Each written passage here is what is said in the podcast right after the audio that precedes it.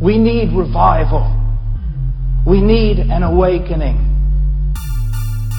But we cannot simply expect the Holy Spirit to come down and clean up all the mess we've made.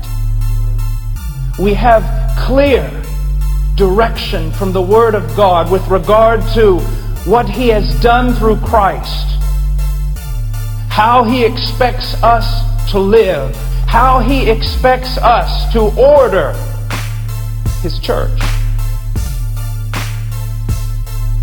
Start It Right, brought to you by thisissalvation.com. All right, guys, welcome to another episode of Start It Right, sponsored by thisissalvation.com.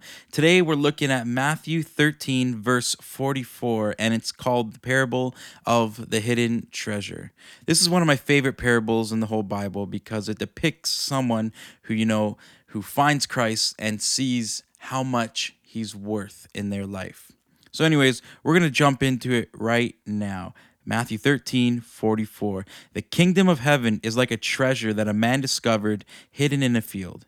In his excitement, he hid it again and sold everything he owned to get enough money to buy the field.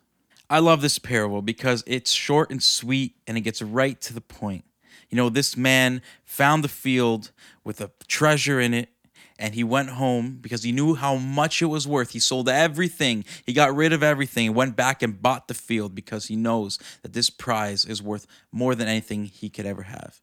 And that's what it is to be a Christian. That's how we should feel as a Christian, when we realize and we know the gospel that Jesus died on the cross for our sins and took all our iniquities, all our sins, all our debts, and put it on the cross and said, It is finished, it is done. You guys are free if you believe in me and follow my ways. That should be our response. You know, everything in this life is cool, everything in this life is whatever, but we should, you know, when it comes to Christ, we should be able to lay it all down just so we can go run after Christ because He is worth it all. At the end of the day, at the end of your life, He's the only thing that is going to have any worth in our lives. So, this is a great metaphorical story. You know, we, I'm not telling you to go sell all your stuff and then, you know, go run the church or anything like that. I'm just saying, look at what the text is saying. The guy gave up everything so that he could have this prize. And in this metaphor, Christ is the prize. So we must be willing, you know, to give up everything. We must be willing to everything is rubbish to me. I, I like Paul says in Philippians, you know, I consider everything a loss to knowing Christ Jesus. To live is Christ, to die is gain. Is that your mindset towards Christ? Is that your mindset towards his kingdom?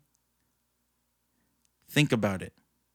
Because God is worth everything. Anyways, you just heard it.